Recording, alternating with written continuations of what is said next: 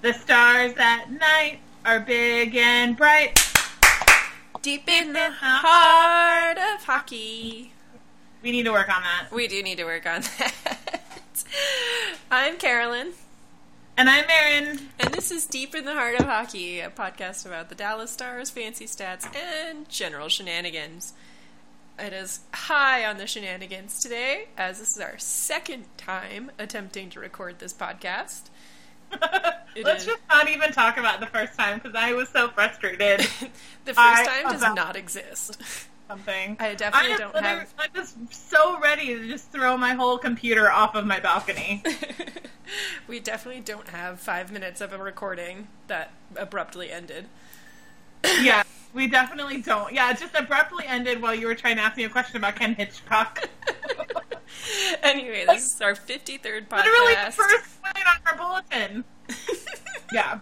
Which, so, in grand, deep heart of hockey tradition, we didn't actually put together the agenda for this podcast until yesterday, despite being on hiatus for two months while I moved and sold my house and and had and Marin had to deal with all of her, you know, relatives having babies and stuff like Yeah, that. I mean, none of them actually had babies in this time frame, but I did babysit at least three times for like an entire weekend at several of my siblings' houses.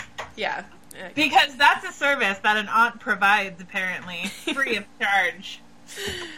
Anyway, it's our 53rd podcast. Woo! 53 podcasts! That is more than a year's worth of podcasts I that we know. do every single week. I know, I'm so excited. Thank you guys for following along with us. So, Yes. Thank you, and we're sorry. we apologize for making you listen to this podcast. Yeah. Yeah. So, in the last two months, some things have happened to the stars. Carolyn moved. I moved. I live in Boulder, Colorado now. Marin did not move. Uh, it's beautiful here, just so you know. So, highly recommend if you ever choose to move places. Colorado is a good location. I I agree. I've been to Colorado. I like it quite a lot.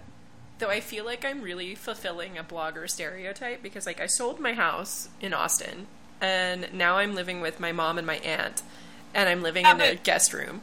You're not in her basement. So. I know, and it's actually kind of funny because it's a split level, and my mom actually lives in the basement. But you are sleeping on a sofa couch. I am sleeping on a pull-out sofa couch, which is surprisingly bed, comfortable. sofa couch. What? Yeah, a pull-out sofa thing. It's surprisingly comfortable. I'm actually doing okay. Well, that's good because my back would be killing me. Yeah, no, I mean, eventually we'll we'll find our own place around here, but I just I don't know the lay of the land very well yet. when you say we, you mean you and your cat? yes, all three of us. Yeah. um, so, but no, like things have happened in Starsland. Uh, I would also like to point out that this is the no. Well, I mean, yesterday was the first time that we'd actually spoken with our voices since you left. oh my god, that's true. Well, that's Yeah. because I abhor the phone. I hate it. I hate Oh, it. I me too. it. No, no, no. Don't get me wrong. I have not been blowing your phone up either. It's fine. it's just funny to me that, like, you know, we used, we went from talking literally every single week to now it's like, oh, it's been two months since I heard the sound of your voice. I know it's so weird. And now it's like all Skype distorted too. I know. It's honestly, this is gonna like eventually, it's gonna get to a point where I'm just listening to our old podcast and remember what it sound like. Remember when Carolyn and I used to talk? Yeah. It's okay. We can yell at each other a little bit for old time's sake, I guess. Yeah. Well, that's bound to happen if, if we keep talking. So yes, big thing, big things have happened in Starsland. I'll let you get started with our with our podcast. Uh, so I guess the first thing that happened, because it happened fairly quickly after the season ended, um, Lindy Ruff is out, and uh, Ken Hitchcock came in fairly quickly. Uh, how are you? How are you feeling about that? So I will not die on the hill of Lindy Ruff. Um, because I do he by the time he went out, I don't know if he knew he was going on and he just decided to double down on being an asshole about something. but like I got really, really frustrated watching the line combos he put together week after night after night, game after game. Even though I am the first to admit he was not working with the best team, that Nill had not addressed a lot of the issues that, you know, the previous offseason had left us. And, like, God knows what he was supposed to have done when we had all of those injuries on the forward line. He was continually putting together combinations that didn't work, and I didn't understand it. And by the time that we have Cody Eakin, first line center, playing the biggest minutes, producing fuck all despite being on the line with Jamie Benn, I, I too was like, nope, all right, Lindy Ruff, if you're not going to learn from this fucking mistake, why are you still here? That said, I do not particularly enjoy the addition of Ken Hitchcock. And but despite his press conferences and the nice things that he keeps saying about what he thinks he's going to do here in Dallas, I am going to reserve any and all judgment until it actually happens because I watched the way he coached in uh, uh, where was St. Louis? St. Louis is the word I was. I was like, it's in Missouri. What's the name of it? I watched the way he he coached in St. Louis, and it's just not a system that's going to work with our team. Yeah, and I understand that coaches can be adaptive, and that's what he was doing with that team because that's the team they were.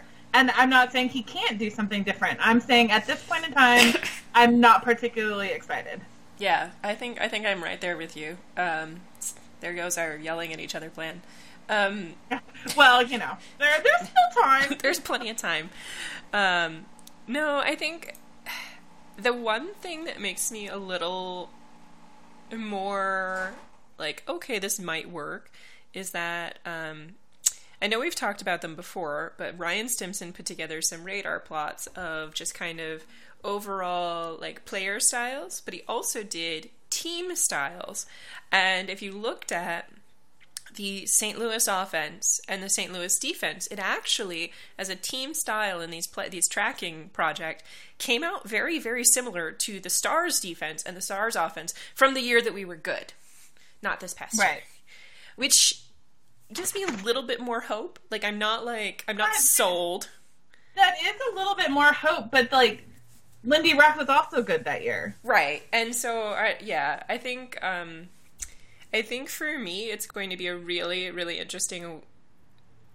I don't know, tense maybe like couple months trying to watch to see how the defense has changed on Nill's side before I really try and buy into this is something Hitchcock can work with. Yeah, because something absolutely needs to change on the defensive side. Like, obviously, we cannot roll into next season with just a minor upgrade on our, well, that's point number two, but a minor upgrade on our goaltending without doing anything about this effing defense. Yeah, yeah. I mean, it's so funny to me that the one thing that we had been drilling into everybody's head that it wasn't the defense, it was the goaltending, was the opposite of true this past season, it where was... it was the goaltending, it was the deep. And they're like, no, no, no, I know that we've been telling you this one thing, but it's changed. You don't understand how different it is. I know. I felt so bad too, because like, I, I mean, and you know, I wish people followed the stars as much as we follow the stars. But just, I mean, I even know as a national type writer, you can't. You can't follow every team oh, no. as closely as you should, as you want to. And so, like, I get, like, I get that these guys have to write about the Dallas Stars every once in a while, and so it was just like easy for them to be like, oh, well, look at their save percentages; they're not very good. it's like that's not what we're talking. Like, you nope. got it wrong. Why don't you look at some other things too? Please? Yeah. Yeah. So. yeah. Do you want to get into point number two? Because I feel like point number two is probably going to be the big, big point. Because like yeah, we all knew, we all knew Ruff wasn't going to stick around. Like we kind of no, knew. By the end of last season, it was very, very obvious. I did not know that we were going to be able to land Ben Bishop. So, how are you feeling about Ben Bishop? Well, um, okay, so you have to know that I love Ben Bishop, uh, native Texan. Um, and I didn't know he was a native Texan. Um, I believe I'm going to Google this now, but I believe he was born in the Dallas area. Oh my gosh. So he definitely didn't grow up there. Sorry, no, he was he was born in Denver, Colorado. Okay, okay. Well, there you go. Colorado's a great state too. Sorry, but he did he did spend a lot of time in Texas as a young hockey player. Yeah, he played for um, the, The Texas Tornado of the North Amer- American Hockey League. Yeah. He moved. Oh, sorry, no, he did. He moved to Frisco, Texas, where he graduated from high school. There you go. So he did. He did actually live, spend some time in Texas. So I was like, I know he spent time in Texas. Anyway, um, I I am reservedly excited about Ben Bishop, and I say reservedly because I am aware of his age, the general health of his groinal region, and the fact that he keeps pulling. I just want to make a the- super cut of you just saying groinal region. I think that you should. Would you like me to say it a couple more times so you Please, but, really like just different emphasis. groinal region. groinal region. Gr- groinal region. Groinal region. Groinal region. Thank you. I Is that. You're welcome. I really, I, I'd like to help you. Um, so yeah, I mean, like he's pulled those muscles enough times that I kind of wonder how much more elasticity they have. right. Uh, and so, and and I, you know, just looking at his, I just worry that he's going to come in. People are going to look at him and they're going to expect like superhuman goaltending because we've had average goaltending for so long. And I know that that's not who Ben Bishop is. So I feel like he's coming in with a lot of expectation and he's not going to deliver because that's not he's not Lundqvist. You know what I mean? He's Mhm. not Carey Price. He's a younger version of the goaltenders we already have. Yeah. I think I, I yeah, I'm I'm pretty much right there with you. Like I think my main thing is that like um Tampa Tampa's defense in the years that he got his accolades, so when he got his Vezina nominations even though he's never won, has been actually very good. I and that's the part of it that worries me is that the re- people will look at his success and his past history and they'll say, "Oh, but he's recently been to the Stanley Cup fucking finals." And yeah, he has, but look at the team he was playing behind. He is not going to be playing behind that in Dallas. Yeah, not at all. And that's not to say that Dallas can't eventually have a good defense because we're, you know, clearly No, open on that. Either. And I'm also I'm, that's kind of why I'm reserving a lot of things because until I know what our defense is going to look like in the in the fall, I don't even know how to judge the Ben Bishop acquisition. Like, yeah, you know, he's probably going to be an improvement on at least one of the guys that we already have. But first of all, which one? And right? second of all, like, who is he going to be playing behind? Yeah, yeah, for sure. And I think I think my other my other question I guess really ends up being like not question, but my other concern ends up being like that's a really long contract for a 30-year-old goalie. Yeah. And from what I understand, they are front loading it so that if they have to buy him out later, it's going to be cheaper. Yeah, I mean it was pretty front loaded. Um he's not I don't think if I remember correctly, he's not even um, signing bonus protected for the potential lockout, which is Oh, good. I might be wrong about that. I would have to double check. Um, and it's not like he has a no movement clause or anything like that. But I mean, obviously, he's the one we're protecting in in the expansion draft. But like, I think my issue ends up being like, why sign it if you're just already worried, like, concerned about the buyout? You know what I mean? Like, I get that- Because he wouldn't come for less, as far as I know. yeah, and I understand that, but like, then you have to make that trade off. Is like, well, is he that good? No, he's not. and he's not and that's really where i'm i'm coming from it it's like he's not going to be good for 6 years if you're already ca- you know um you're already planning for this to fail then what's the point of signing it in the first place I don't know that I would say planning to fail so much as I would say that he is making a desperate move and trying to make the best of it. yeah and i What- think that's i think that's really the thing is i i I mean, I think what we're seeing right now in Dallas is kind of a split in that I've heard rumors that like Jim Nill was on the chopping block also. And what for whatever reason he didn't go. And I mean, frankly, you could have justified firing him. You could have easily justified firing. Oh yeah, yeah. And the fact that he didn't, though, I feel like there's a lot of ownership involvement, like specifically in the Ken Hitchcock hire. Like I know for a fact that was Gaglardi's guy. Like that's who he wanted, and they're friends. Like that's and that's a ma- major thing. I mean, we kind of saw it with. Um, Columbus when they brought in Tortorella, that was uh, the v- the president of Hockey Ops' friend, right? And so it's not always Nill making these decisions, and I feel like well, Nill does like Ben Bishop because he was going after him at the draft last year. He turned him down because the price was too high. And Yeah. yet, for some reason, now the price isn't too high. You know what I mean? Yeah. And so I feel Uh, like there's yeah. there's additional pressures that you know we as you know fans or, or media aren't really privy to coming probably from ownership to get like a really big name guy to head up our net, even if he's not like the best guy. Like Scott Darling probably would have been the better choice. He absolutely would have, and I'm still very, very mixed that he went to Carolina. That's not Because- so surprising, but I'm you know I am No, glad it's not surprising, but I'm still, I'm still very upset. Well, upset is the wrong word. I'm salty about the fact that I still cannot root for Scott Darling with my whole heart. you don't like Carolina. I like Carolina. Uh, I said my whole heart. True. Okay, not your first heart. Right. Um, I, I, I have no hard feelings whatsoever about Carolina, except that I don't particularly care for Jeff Skinner. Yeah, I mean that's fine. He's The- a wank baby. So it's actually kind of nice that we uh, uh, ended up having to put off the the podcast till today because Micah McCurdy debuted a new goaltending statistic just a couple of hours ago. Oh, I haven't seen it. Oh, let me. I will. I will DM you this link right now so you can look at it. But scroll to the was- bottom, and we'll put this picture up on the the podcast as well.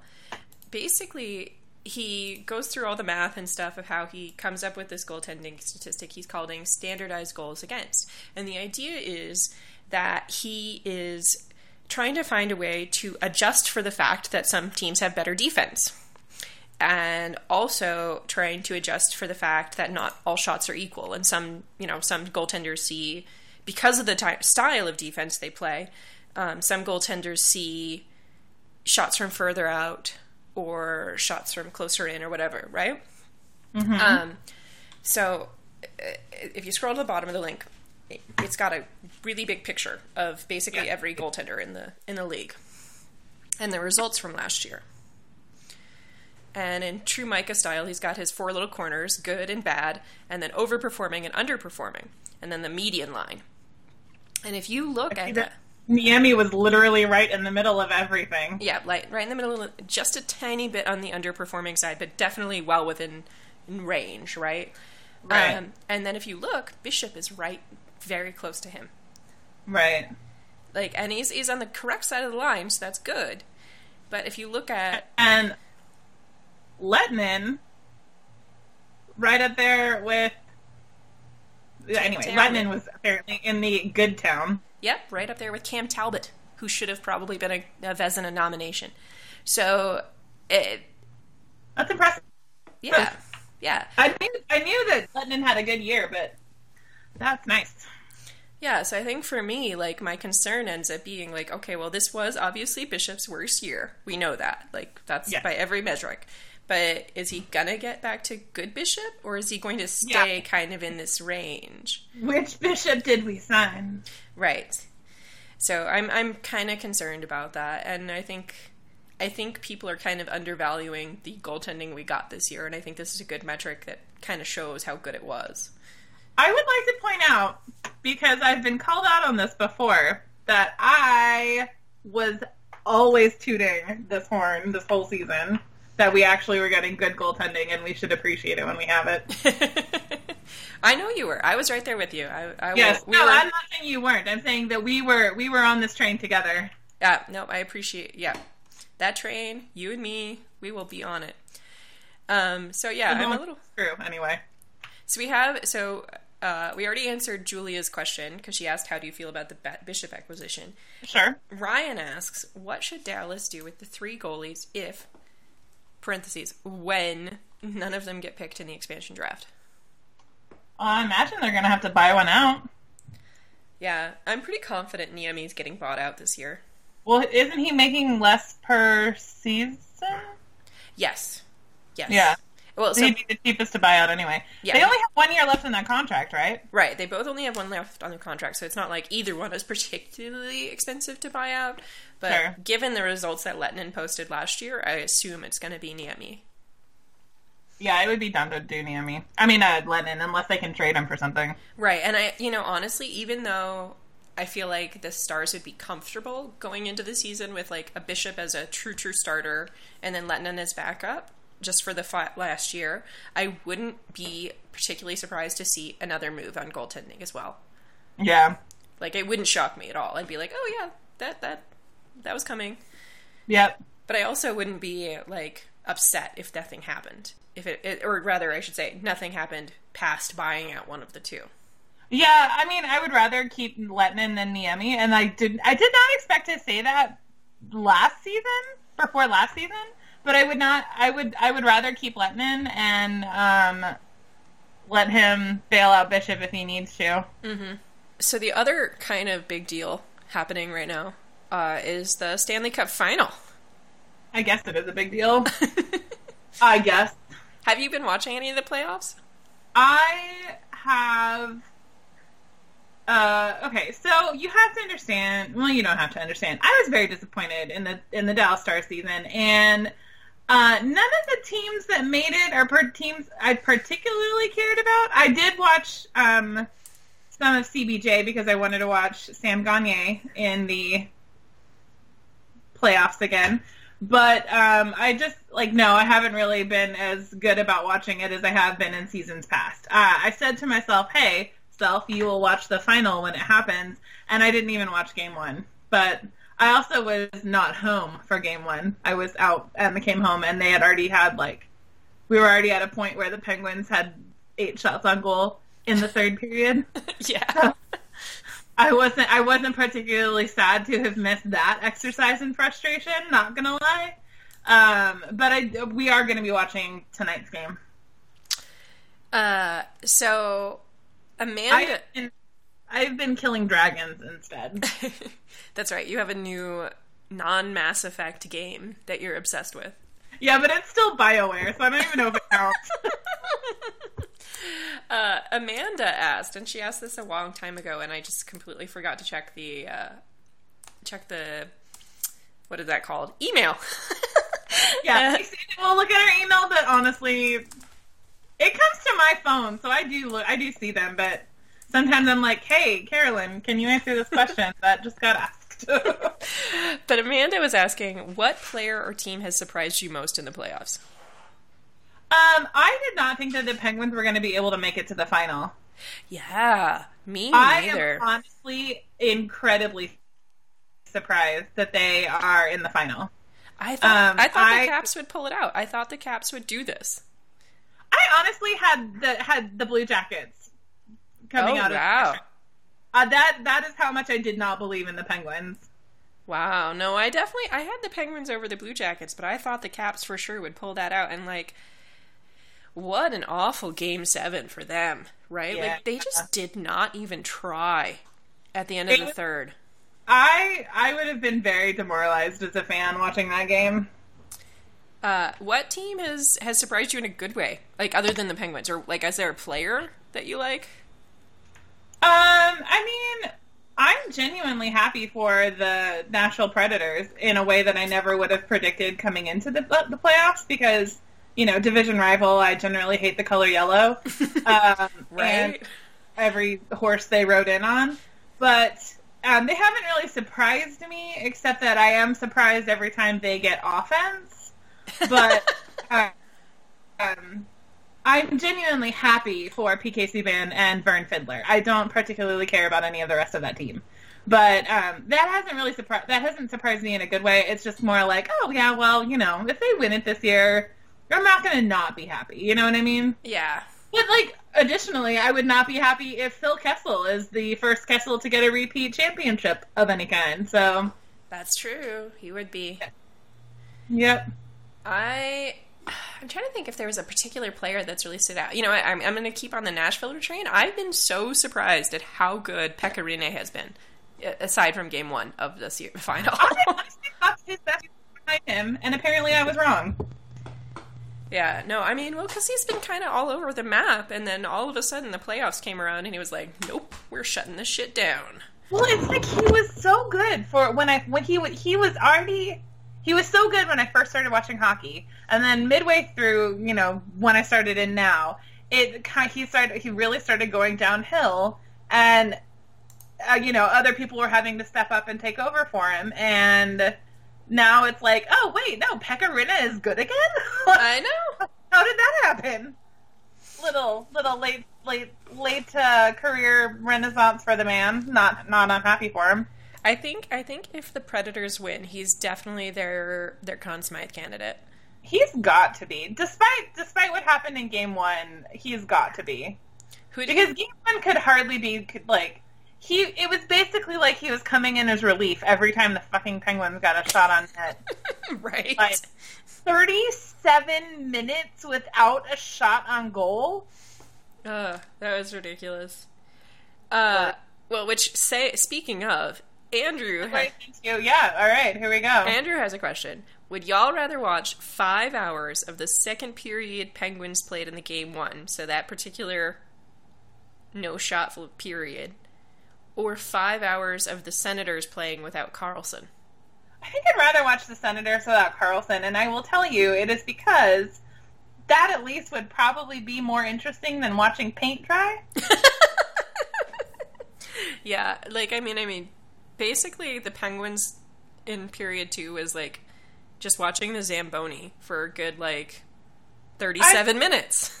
Like I said, I did not watch it, so I, I'm only extrapolating based on the data that I have before me. And the data that I have before me is that they did nothing. They might as well have laid down in the ice and take care of everything. So I'm not convinced that didn't actually happen. And since I didn't watch the game, nobody can tell me otherwise. Do you think it was the the right move going with Murray? Do you think that's that's what sparked them in that to get over the Senators in Game Seven? I mean, something sparked them. Um, I mean, we we know that pulling the goalie or making goalie changes is not always about the goalie. Sometimes it's about the way the team is playing in front of the goalie. And I think that feeling like they had let down uh, Fleury, it was Fleury, right? Yeah, it was Fleury. Yeah, I was like, it wasn't. He didn't get injured somewhere, and I wasn't paying attention. No, I feel like I feel like maybe thinking they had let down Fleury made them play better in front of Murray. I mean that that happens all the time. Mm-hmm. So um, I, I I'm not going to say it was the sum total of the reason they won Game Seven, but I'm not going to say it wasn't a factor. Yeah, I think. I, I'm like prevaricating all over the place. That is like the third time I've used that particular narrative tick in my conversation tonight. And this is going to be one of the most annoying podcasts for anyone to listen to. well, if it wasn't already, it is now. that's our new I'm going to tagline. this on every question for the rest of the night. New tagline: the most annoying podcast you will ever listen to, Ever. ever. I feel like we should do like super New Jersey voices or something like Fran Drescher, and then we can Oh, really I- own it. That before I do it. I'm not. I am not good at that accent. You know, I will say, I will say, the Senators surprised me a lot. I did not, did not like if you you had the Pens going out in the first round, I had the Sens going out in the first round. Like I did not I not had the expect Sens that. round in the first round as well. I, I'm actually also very surprised they made it to the conference finals. Um, I'm Right. also actually kind of surprised that the Predators made it past the Ducks. I'm happy they made it past the Ducks because fuck the Ducks. But like, I, I'm while I am cautiously happy that the Ducks gave us their first round pick, I'm also kind of like, I, I could have done with you going out in the first round and just you know being a loser forever. See, But- I have a plan. I have this thing. I have this feeling that we're going to end up trading that first round pick back to the Ducks for somebody on their team that they can't protect. Maybe it's Gibson. I don't know if it's Gibson. I don't know about Gibson, but maybe like a defender or I'm saying I like Silfverberg. I mean, he's okay. I, I'm I'm not that sold on Gibson. I'm not that sold on Gibson. That's fine. You don't have to be. I'll let American you hero Gibson, John Gibson, up there above Price on this scatter plot. Oh wow, he is. Yeah, so fuck you and your expectations. well, we can always draft American hero, hero Jake Oettinger with that pick. So I don't know if we need that that goalie particular. That's fine. I'm just saying I wouldn't mind having John Gibson in our arsenal along with Ben Bishop and Yeah. his groin. Groin. Do you want to get into reader questions? Yeah, let's do it. Do you want to ask first, or should I ask first? I'll ask first. Okay. If you were the stars, or sorry, Elena asks, if you were the stars GM, what's one move you would try to make this summer? And if you were the fantasy GM, what's one move you'd make?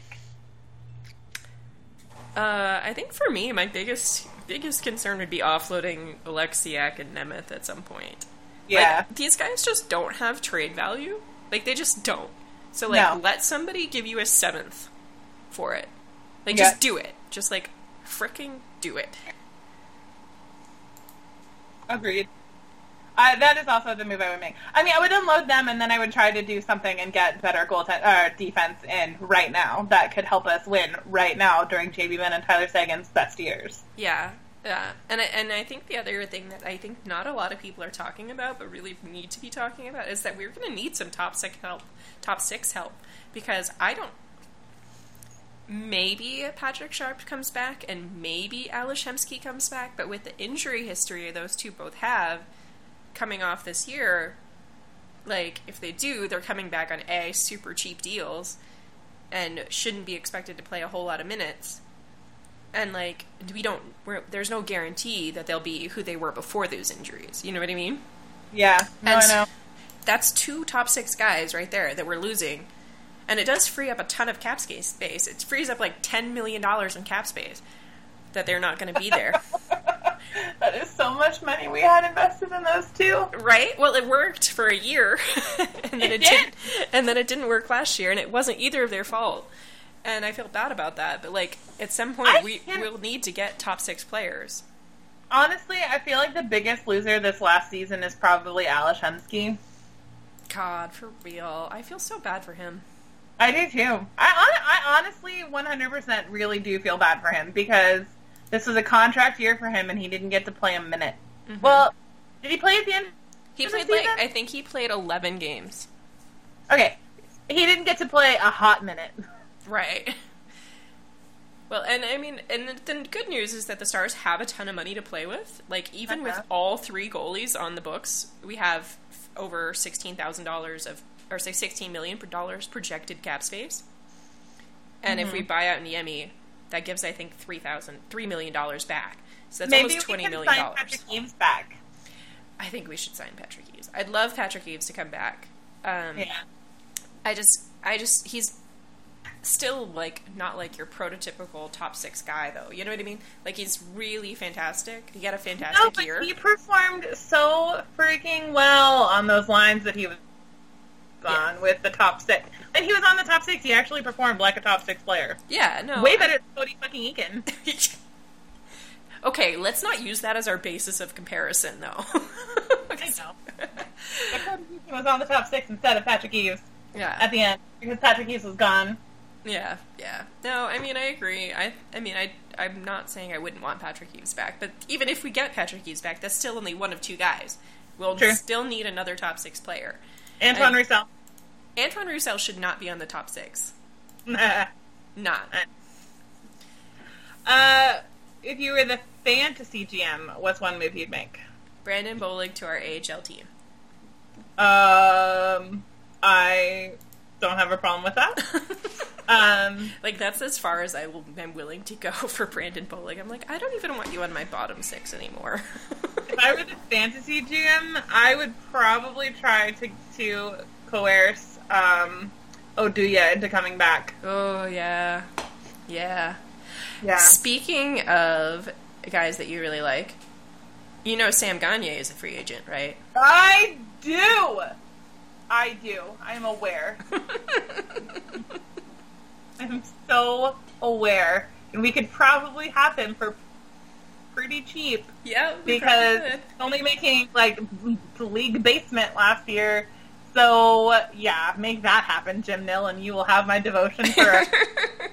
All I want in this life is to buy a Sam Gagner Dallas Stars jersey and have it make sense. Uh, so I'm going to ask you this next question because it's it's along the same lines. Oh Lord. What's the Hutton Jackson asks? What's the best hypothetical trade you can come up with before the draft? Uh, see, you're a better person to ask this question because you know more about what's going on on other teams. Um, Well, if it's a hypothetical trade, I feel like you I can mean- get kind of wild with it. if it's a hypothetical trade, um, it's a hypothetical trade, I would like to do a package of our, our second first round pick, Oleksiak, Nemeth, and one of our aged goaltenders to, um, uh, oh man, where do I want him to go? Uh, to Montreal for Carey Price. you know, I had a feeling that it was going to end in Carey Price. Why would it not end in Carey Price? but I don't know. I don't know. You know what? Here's Maybe we give them both of our aged goals, and then Ben Bishop can back Carey Price up. That'd be great. I wouldn't worry about Ben Bishop's groin then. right. Just Carey Price's knee. Uh, Price's knee. I know that is, you know, they're but together, they're a whole goaltender. Yes. See, all we need to do is like, well, you can't see my hand motions, but I'm like, I, I'm kind of Frankensteining it over here. Uh, I think for me, I would do a similar package, uh, but I would do like one of Oleksiak and Nemeth, the other can be our seventh D, and Cody Eakin for Jordan Eberle. See, that that's a serious one that I would do. I I didn't say that one because it's silly, but I mean I said the other one because it's silly, and I was going to be silly with it anyway. But um, no, I could I would actually be cool with that because we need top six. Yeah, exactly. And, I think it makes um, a lot of sense for the Stars to be in on Jordan Eberle. I just wonder if like Chiarelli will ever trade with Jim Nill again. I mean, he got taken to the cleaners, He Got taken to the cleaners in the second trade. but he still thinks. I mean, out loud, he still thinks he made the right decision. So maybe he's like, "Oh, I can take Jim Nill to the cleaners again." Yeah. take this horrible player that's not doing well for us. Oh yeah, okay, we'll take that top ten player. I think I think you really need a former first round pick and a defensive center, Peter Uh-huh. Chiarelli. That's what you need. He's a ginger, so he's gonna look terrible in your uh, uniform. Do you you know they're going to that like blood red color? Like as They are not. They are. They're getting rid of the blue entirely. Because this whole transition from Reebok to Adidas, 12 different teams are getting new uniforms. Actually, I think the Stars are one of them. But not like a whole, like, the, the, the Stars are reported to have minimal changes. Just like stuff to put, like, like they'll probably change up some of the striping and stuff. But the logo's staying the same. But, Uh-huh. like, yeah, like the Oilers are going full on all orange as their home jerseys. God, I am so glad I dumped them when I did. like, I, I could not. I could not handle that. I would not handle it. Yeah, I. I mean, honestly, if they want to get in on the Jordan Eberle thing, I think that that would be good. If they want to sign Sam Gagner as well, I could have all of my favorite Oilers babies, except for Dubnyk, who is never leaving Minnesota No. at this rate. Or Taylor Hall. Uh, yeah, yeah. You know, don't who, need Taylor Hall though. you know who also needs high-end players to play on his wing though, or play with him though, is Taylor Hall. True. Do you think Chiarelli would trade the Eberle to the Devils? Because he definitely thinks he got the better end of that deal. He does think he got the better end of that deal. Like like there's no no equivocating there. He thinks Larsson is a better player than Taylor Hall. Here's the thing. I know that's and that's see that's the reason that I think he actually would trade Jordan Eberle to the Dallas Stars for Cody Eakin in a one for one, and he'd think he he did pretty well um, because he's actually quite dumb, but or at least if not dumb, at least really really really bad at evaluating players. Here's the thing. Here's what I would like to see. If Jordan Eberle and Sam Gagner are not going to come here, I would like to see both of them go to the Devils so that the Devils can become my East Coast team. There Because then they have three of my former Oilers babies, and I could be like, okay, well, see, this is why I like this team now. I heard My- they're getting new uniforms I, too. I really lo- like. I love the Stars, and will love the Stars no matter who is on that team. But I will. My interest will, you know, wax and wane with other teams depending on their personnel. Like, I used to be a huge fan of the. That is, by the way, is Carolyn's cat, not mine. That cat has not bothered us during the podcast so far. That's uh, Madeline with her opinions. Yeah. So anyway, I would I can't remember what my sentence was before I felt the need to defend my cat's honor, but um I would call the Devils my second well, third favorite team at that point. I, yeah, I heard they're getting a new uniform too. They're going back to like the red and green, I think. They're going back to Christmas colors. Yeah, That's I think. God, do you know how ugly the battle of of oh god, what's the name what is the name of that province? Alberta. Alberta. The Battle of Alberta is gonna be when the Oilers are all orange. If it wasn't ugly before, it's gonna be ugly now. It, it's gonna. I mean, like the Flames are already hard to look at, and I don't understand it. But like, what the crap, buddy? I don't. Why are you doing this to yourselves? Well, the good news is at least one of the teams is gonna be wearing white. With orange accents, orange or Ah. accents. Yeah, I know. I know. Okay, I feel like we should move on because we've got a lot of questions because people saved Yeah. them up. That's fine. Let's do it. Uh, is it my turn? It is Yes, your turn. Uh, Julia asks, "How do you feel about Seguin's puppy acquisition?" Let's just take these one at a time. Okay. Because she asked a lot. How do you feel about Seguin's pup- puppy acquisition? I am pro puppy acquisition. However, I'm starting to get a little worried that Tyler is like a puppy hoarder. I, you know, what I'm starting to get a little worried about is that he is buying feelings dogs. right? I mean, like kind of like therapy shopping for dogs, the way I therapy shop for like video games, books, and movies. Like, you know, and I'm not saying he doesn't take care of his dogs, and I'm not saying he doesn't love them all individually in his own special Tyler Seguin way. I just kind of worry about his mental state. like maybe next time put down the puppy. Maybe next time just like go to like a petting zoo. I mean, maybe t- maybe next time, like volunteer at a shelter like Tom Hardy does, and just go in and pet all the dogs and then leave. Yeah, that's what you should do. We Like- need to sign Tyler Seguin up for some dog walking. Yes. Although I gotta say, if he's gonna collect a lab in every single color, he still has one more to go. so true. One more bad thing is going to happen to Tyler Seguin because we found the pattern. we have found the pattern. oh, that's sad. Yep. What did he end up naming his dog? I didn't see it. I haven't seen it either. Oh, okay. Well, TBD It might that. be on the Instagram. It, he posted an Instagram. Uh, uh, well, whatever their version of Snapchat is, I don't know what it's called. yeah, I don't. The story, I think. Anyway, he posted a thing like that, and he was talking on it. And I don't know if he was revealing the name of the dog or not. well, I did. I didn't. I was at work, so I did not have an opportunity to actually listen to it. We'll we'll find out. TBD Yeah. on that. So uh, the next question is, how are Carolyn's kitties doing with the move? Well, as you can tell, Ma- Madeline is still her normal, opinionated self. Um, they actually are doing really, really well. Um, I even let them go outside every once in a while because we have a nice big fenced-in backyard back here, and there's like birds and stuff. Uh huh. And uh, they come right back inside too. They're like, I don't know about this outdoor stuff. That's funny. They're cute. They're doing very well. Good. Uh, is Marin going to visit her just to go to an Avs game and flip Landeskog off? Well, first of all, I would not go to an Avs game just to flip Landeskog off. I can do that from the freedom of outside. But you And would do it while you were there. If I were to go visit you, I mean, first of all, I already have a trip to Colorado planned. It's with my family, yes, but seeing you will be a bonus.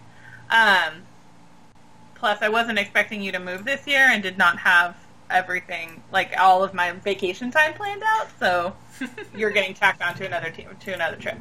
Um, and now that I'm thinking about it, we should look and see if there's an Avs game when We I'm coming should. For to sure. see if it, yeah, just see if it works out and if my family will give me up for a night. Um, but I mean, yes, I will flip Landeskog off in the event that I go to a game. I will also very happily flip off the arena, uh, just like I did when I visited Anaheim and drove past the Ducks arena like a bajillion times. I flipped it off literally every single time because fuck the Ducks. Um, so yeah, I mean, I think that I, w- I would go and flip him off, but I'm not going to go visit you just to do that. That would be like the chocolate sprinkles on the delicious cake or ice cream or whatever that I am eating that has sprinkled on it. That would be visiting you. Excellent. I like this metaphor. Yes, you're welcome. I will be the. Um, so the next thing is please swear a lot about the Olympics and go. Um, will this help the women's teams get more coverage? You know, I'm almost out of swears about the Olympics. Like at this point, I mean, we've talked about the Olympics before, and it's it's like it's first of all, I will swear about it. It's a fucking travesty because it is the stupidest thing ever that we're like, grow the game, grow the game, grow the game. We're not going to go to the biggest international stage that we could possibly get to for our tiny North American sport. Um, that also has teams in other countries, but like the net, like the NHL is a tiny North American thing yeah, on the global stage. And the fact that they're deciding not to go uh, is bullshit. Because Canada is going to then field a team of God knows what. yeah, that's my real thing. Is like, who do they even send? what. I mean, they're going to have to go back to mining juniors teams or um, major junior teams or like college. Yeah, it's gonna be like college, major juniors, and guys that are playing in the KHL. But there's not that many Americans or Canadians who play in the KHL or Europe. No. Um, are there what could would the AHL be allowed to go? So I was asking this question of Sean Shapiro, who's a you guys should follow if you're Stars fans. Um, he says it's going to be kind of, or currently their the understanding is that it's very team dependent, and it's going to be more likely that if you're a soon to be called up prospect, you won't be allowed to go. So like all the best prospects that are ready NHL ready likely won't be able to go, but anybody who's further down the line would be able to go. So like if you're not the first guy on the depth chart, but the seventh yeah. guy on the depth chart, you'll be cool. Why would you want the seventh guy on the depth chart? Right. So it's I mean it's going to be like at there there is nothing to indicate that any team but Russia is going to be actually good. yeah. Cuz Russia actually has a lot of really good players in the KHL unlike the NHL and the C- and the or unlike America and Canada who keeps all their best players at home. Cuz that is home for them, And- you know. And Russia won't have to deal with like cold shouldering its Russian players coming back from the NHL this year. Mhm. Um. Anyway, that's a lot of bullshit, and I'm actually really mad about it still. And um, I don't think it's going to help women's teams get more coverage because a lot of the coverage we were seeing is sponsored by the NHL, and I don't think the NHL is going to care. Yeah, I well, first and foremost, the NHL doesn't give a shit about the women's game.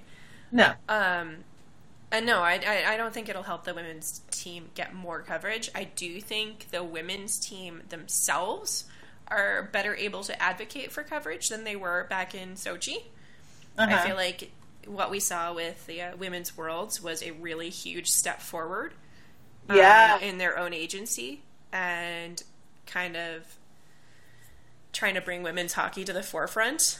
Um, so while I think they'll still probably devote more time to men's hockey, despite the awfulness of the teams that'll get fielded, um, I think women, the women are more think they're gonna- prepared.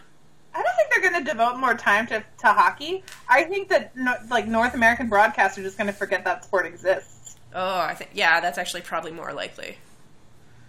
Yeah. I think that if if if like some miracle occurs, like literally the miracle on ice, then, then yeah, we they, the men's team would get coverage. But otherwise, I think they're just going to be like, and here's more ice skating.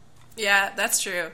The women's team won't get more coverage. The ice skating will get more coverage. Ice Yeah, dance. I, I think that women's the women's teams will get the same amount of coverage that they got the last time. Luge. Yeah, luge. I mean, to be fair, not to be fair, I watch literally every event, so I will watch all of it anyway. But um, it doesn't really matter to me what gets the most coverage because I just watch the live streams during the day. But um, yeah, I don't know. It's bullshit. It's, nothing is ever going to be. And unless every country is only fielding college students like they were doing back, like Back in the day. technically supposed to be doing back in the days of Miracle on Ice, then we should also be sending our professionals. This is stupid. Yeah, no, all the other players are going to be professionals in the Euro and, and KHL. Yeah, so this is going to be bad. Anyway, okay, now it's your turn to ask a question. Uh, Jen asks, please speculate on GMGM, aka GM McDrama Llama, uh, traumaful, dramaful trades and signings for Las Vegas. Uh, who is GM McDrama Llama? George McPhee, Las Vegas. Okay, how about I ask you these questions because the only one I have an opinion on is number two. Okay. Um, I'm sorry, Jen. You just ask a bunch of Carolyn questions like every single week. Um, please speculate on GMGM dramaful trades and signings, Carolyn. Oh gosh. See, here's I don't have an answer for this question because there's so much up in the air. Like no one knows what's going to happen. Um like I, I can't even say. Like we're actually expecting to get some some trade stuff this week um, coming down the pipe. One thing we are expecting to see is a Blackhawks trade. So um, Frank Seravalli uh, put out the report. I made little finger quotes uh, today that the Blackhawks were going to trade uh, Marcus Kruger to Vegas and let them take Trevor Van Riemsdyk, or vice versa. Like the the point was the two were linked. Like one would be a trade and one would be a pick, and that's specifically to get Marcus Kruger's contract off the books. And like, assuming that's the move that they They're gonna have to do something. They've been overpaying their players for forever. Right. Well, I mean, it's just kind of funny because like every single other GM is complicit in helping the Blackhawks get back to the cap. And I'm actually a bigger fan of Marcus Kruger than a lot of analyst type people are. And um, that's still a really bad trade to make if and partially it's a, such a bad trade to make because Trevor Van Riemsdyk isn't very good. And yet, for some reason, he has this mystique about him that he's got so much potential. The guy is 26. Like, you're not talking like a 21 year old. You're talking 26. Like, he's not like. He's older than Jamie Oleksiak. God, that's yeah, he is. Yes, he is. And so, like, I mean, so that's probably going to happen, though. Because every GM, just for some reason, thinks it's totes awesome to pick up the Blackhawks scraps. And while I actually really agree with it in Carolina's case in grabbing Darling, in grabbing Teravainen for Bickell's contract, this one in particular doesn't make any sense because the really good prospect they're getting for the taking on Kruger's bad contract is just not good. Unlike the Teravainen and Bickle one. Mm-hmm. So there's going to be some drama. Apparently, there's already a first round pick and play, but we just don't know whose. Um, and I know for a fact, like, I hope it's not ours. you know, but depending on for what, right? And we've got two. Yeah. I don't think the Stars will trade the. I hope it's not our number three. Yeah, I don't think the Stars will trade that. And if they do trade that, it's like probably going to be traded back to like number four or number five, which is fine, right? Because you're getting pretty similar prospect in all of those slots. Um, but no, like, but and but it was specifically they said that it was going to be for a bad contract, and I don't think the Stars have any contracts that are that bad that it would necessitate giving up a first round pick. No. Um, so we'll see. We'll see. But the, it's going to be a lot of fun. I'm really looking forward to it. Yeah. Yeah, the expansion draft should be interesting. June 18th, everything's going to blow up. That's it. That's what Or that's the protection lists coming out. nice. I'm glad they're actually releasing them. I know, me too. Uh, okay, number two. I really want to see PK and Fids win a cup. That's not really a question, Jen, but I agree. Yeah, I think that's. I mean, that's what we're all rooting for here.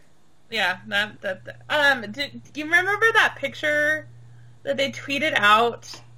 Like, there was a set of four pictures, and the last picture had the entire huddle. It was when they won the West, uh, Western Conference championship. When, like at the very end, there was this huddle of all of the Predators in the background, and then PK Subban and Vern Fiddler were in the foreground, like in each other's faces, yelling and about to hug. And I was just like, this, this is this is what I'm here for. This is literally the reason that I am here. I love hockey sometimes. You are the people that I love. All right. So, okay, number three. Why haven't the Beauts signed anyone yet? Well, so that was a good question yesterday. Uh, but they did sign somebody today. So today was the very last day of um, NWHL restricted free agency, and they re-signed Corinne Buie, who um, I think was tied for points lead, points lead on the Beauts last season. So it was a really good re- re-signing, um, and she was the one who scored that amazing goal in the final. Um, that kind of really like sealed the deal for them. Um, and so they have signed her, but yeah, it's actually really concerning that they've only got the one person re-signed and none of their goaltenders re-signing. Like we knew Brianne McLaughlin wasn't coming back, but um, they don't have even Mandy Leveille re-signed, and she was kind of expected to be their like starter this year. So it's a bit concerning. I heard through the grapevine that we should expect a lot of drama in the UFA signings, which should start tomorrow. Oh yeah. Yeah, so like a lot of people are apparently going to change teams, which is going to be interesting. Um, so I will ask this next question.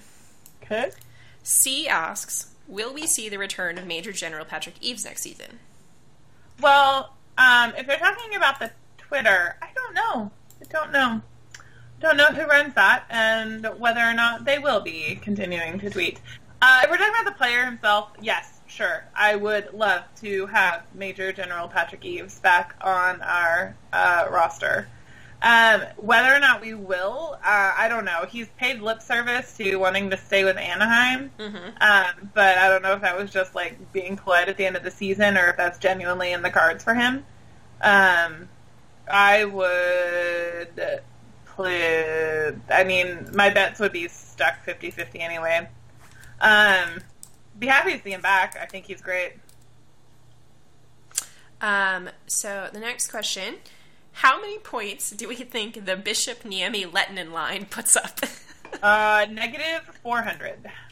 well, you know, actually, Niemi and Lehtonen both put up a couple of assists this year. I know, that was a joke. It was a joke, Carolyn. It was a joke. Uh, really, I don't have a sense of humor. At Aaron. all. It got sucked out of you on your way out of Texas. I left it in the panhandle. Uh, I I leave a lot of things in the panhandle. That is a very depressing place to be. I have driven through it on several occasions, and it's one of those things where I was like, "This is what, this is where joy goes to die.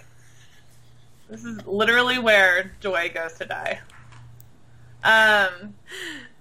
Yes. Um, so, how many points do I think they'll put up? I mean, I don't know what Bishop's assists look like, but like, I'm gonna give them a solid. I don't know, twenty. Uh, I think, I think I'd be a fourth line line. So yeah, that sounds about right. Sounds about right. Nice. I do think Bishop. So Bishop was actually always known on Tampa Bay as kind of a puck handler. So he'll probably get some assists if we're talking about it seriously. Like he probably will actually put up a couple points for real. No, yeah. So that would be fun. Lennon had some really good, uh, like, high passes. Yes. high passes down the middle. Um, I mean, there was that beautiful one, not this past season, but I think the season before to, to Tyler Seguin that I still think about in my dreams. Um, so, yeah, I, I mean, yeah, let's let's go with twenty. Okay, Amanda asks, any suggestions on Hurricanes Twitters or podcasts to follow, or even other hockey podcasts that are hosted by women? Um, so as far as podcasts hosted by women, um, what wait wait what's icing just came back actually, so they're a pretty fun little podcast. Um, They are a fun podcast. I like them. all three people who who uh, collaborate on that are all fantastic Twitter follows also. So um, Molly and Ella, I know in fact I follow a lot, and I love Molly. She's a fantastic writer and she's super funny. Um, as far as Hurricanes Twitters, um, there's actually a really good, some really good Hurricane stats people out there. Canalytics. Hmm. I said. K Analytics, um, Kane's report actually used to write for me. Um, and uh, there's a woman named Jamie, and I'm just totally blanking on her last name right now.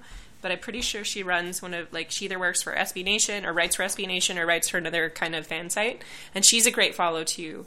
And um, I'll try to find find that and put that all the suggestions down um, when we actually post the podcast too. Um, and but other hockey podcasts hosted by women. Um, I know the Five for Howling podcast uh, is hosted by women as well. So that's Yeah. if you're a Coyotes fan. Um, but they also have tend to have some really good guests on too. I was a guest once, so you know it's good. Yeah.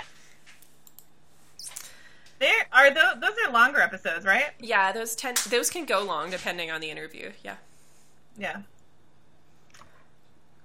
Uh, My uh, my interest in a thing wanes at about thirty five minutes, which is hilarious since I host an hour long podcast.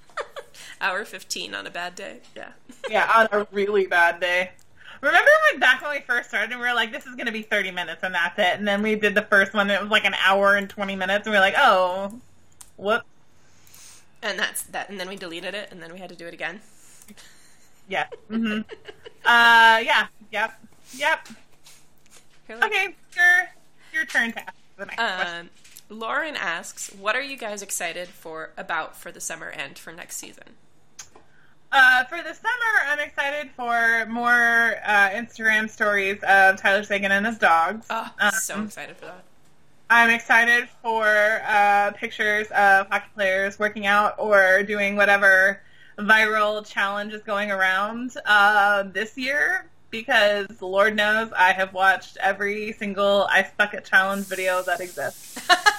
So Let's uh, bring that know, back. Let's bring back the ice bucket challenge. Let's bring back something like give that give Jamie Benn a reason to post on Twitter. Um, so yeah, I'm looking forward to that for the summer. Um, for next season, I'm honestly just excited to have a better season than we had this past season. I don't even really care what happens in particular. I just don't want to be in a position where we're picking above 14. Yeah, Yeah. yeah. I think that's probably. I'm about like I'm really I'm so excited for the expansion draft and for Vegas and for all of the the associated drama. Like that's like my whole life right now is I'm just like what are they gonna do? And like Yeah. George McPhee already has my undying love for just being like a complete like Troll. well yeah it's just a complete troll. He's like he'll he'll say or do anything in interviews. Just be like oh yeah we'll trade whatever we'll trade anything we'll trade any pick. it's pretty funny. I'm like yes yes. I also I also really appreciate him as a GM too, just for the fact that like despite not even having a team, they participated in You Can Play, yeah which is so much more than the fucking Dallas Stars did. So yeah, If it wasn't for the Vegas's like completely boring colors, I would totally be on board. Like full on Golden Knights, let's do this. Um, if they had a better name and better colors, I would I would be more excited. But I mean, as it is, like I, they're already in my eyes a quality organization. We'll just see what happens with like the team that they are able to assemble. yeah, I think I think they've made some really good hires as far as like the front office is concerned, and I am excited about see what they actually put out on the ice. Yeah. Uh, okay, so is it my turn or your turn? I think it's your turn. Emma, who are we going to lose to Las Vegas, and how will we feel about that? Okay, my sleeper we're losing to Vegas pick is Gemel Smith. That would make me really sad. Yeah, I mean, I don't feel good about it, but that's my sleeper. I think that's what's going to happen. And I was trying, so like, I did this whole mock draft thing for the OTHAC conference, the Ottawa uh, Hockey Analytics Conference, and um, I was trying so hard to convince everybody that Vegas should take Gemel Smith, but they were like, "No, he's only got so many games in the NHL." I'm like, "Yes, I know, but they were good games." Um, and they we ended up going with Roussel because I couldn't convince everybody. Then I would be I would be distraught if we lose Roussel. Yeah, I will too. I if they if they protect Oleksiak and, and leave Roussel open, I'm just gonna. Well, that wouldn't do. If they protect Eakin and leave Roussel open, because I don't Yeah. think there's any doubt that we're going seven three. No, I know, I know, I know. If they if they don't protect, if they whatever, I am going to lose it on many occasions in the rest of my life. So I will lose it about this probably anyway. Um, I have no idea who we're going to lose to Las Vegas, so I feel pretty confident in going with your Gemel Smith pick. So the number two question is. I assume you're going to talk about the new goalie situation and the various implications of that trade, but could you also sort Ben Bishop into the appropriate Hogwarts house? I feel like And you're gonna I have a have- really, really strong opinion on this. I, I always do have a strong opinion. Um, the last time that I did this, I sorted both goaltenders into Ravenclaw because I believe that goaltenders in general tend to be more uh, analytic, analytic in their approach to a lot of things. And I feel pretty confident in sorting Ben Bishop into Ravenclaw. I would actually sort Ben Bishop probably like Ravenclaw would be like my second answer, so I have no issue with sorting him to Ravenclaw. But I would actually probably sort him into Hufflepuff. He just seems like that kind of He's hardworking, Hufflepuff. huh? Hufflepuff is like a gimme answer though because Hufflepuff will take the lot. But I was gonna say because he actually does seem like a guy who is like really proud of his own work ethic. Yeah, I could see that too. So like I'm not saying that like he's not analytical, but I feel like as a person it's probably more his his character. But well, you know what? I take that back. They call him the professor. I take it back. Ravenclaw. You're right. You're right. Ravenclaw. Thank you. Okay. Nova asks, wait, is it your turn or my turn? It's your turn. Go. It's my turn. With Jyrki Jokipakka heading back to Europe, who has the best name in the NHL? Um, so I believe that best name in the NHL. Okay, so there are two ways that you could go with this. Um, I believe that Lehtonen has a pretty good name for a goaltender because it is so easy to make the let one in pun with his name. Um, it is perfect for a goaltender to have the name Lehtonen. Um, Actually, I would say it's the opposite of perfect, but it's perfect for jokes. Um, but other than that, uh, I I think that Satan has a pretty hilarious last name because unless you say it right, it is Satan. His last name is taken, and it is on the back of his jersey. You know, I didn't even think about that one. I'm a big fan of the soft J's, so I just keep I my favorite Jaromir Jagr. Jaromir Jagr and stuff. But I think my favorite actual name is Jesper Fast. His last name is Fast. Fast. Jesper Fast is a pretty hilarious name. I mean, it's not even hilarious. It's just like fast. Like you want him to do well because he's fast. I don't know. I just Nah. love it. I mean, it's a funny, it's a, it's, a, it's an interesting name to put together. That's for sure. I like it. Um, I uh, am still going with Satan. Satan. I'm going with Satan. I mean, we all know that the best name in hockey ever, though, is Bray Ketchum, who played for the Riveters. Oh, I Yeah. So and Shiann Dark Darkangelo. Like you can't get a better name than Dark Darkangelo, Dark Angelo is a pretty good name. who is going to free agency because she was on the Beauts. But yeah, those are my picks. I'm I'm hoping. I, I don't know. I think Jesper Fast could be end up on the on the the Golden Knights, and that would make me a bigger fan. Satan Well, should go on to the. To Satan doesn't play on the Devils, but he should. He should, right? a guy with a.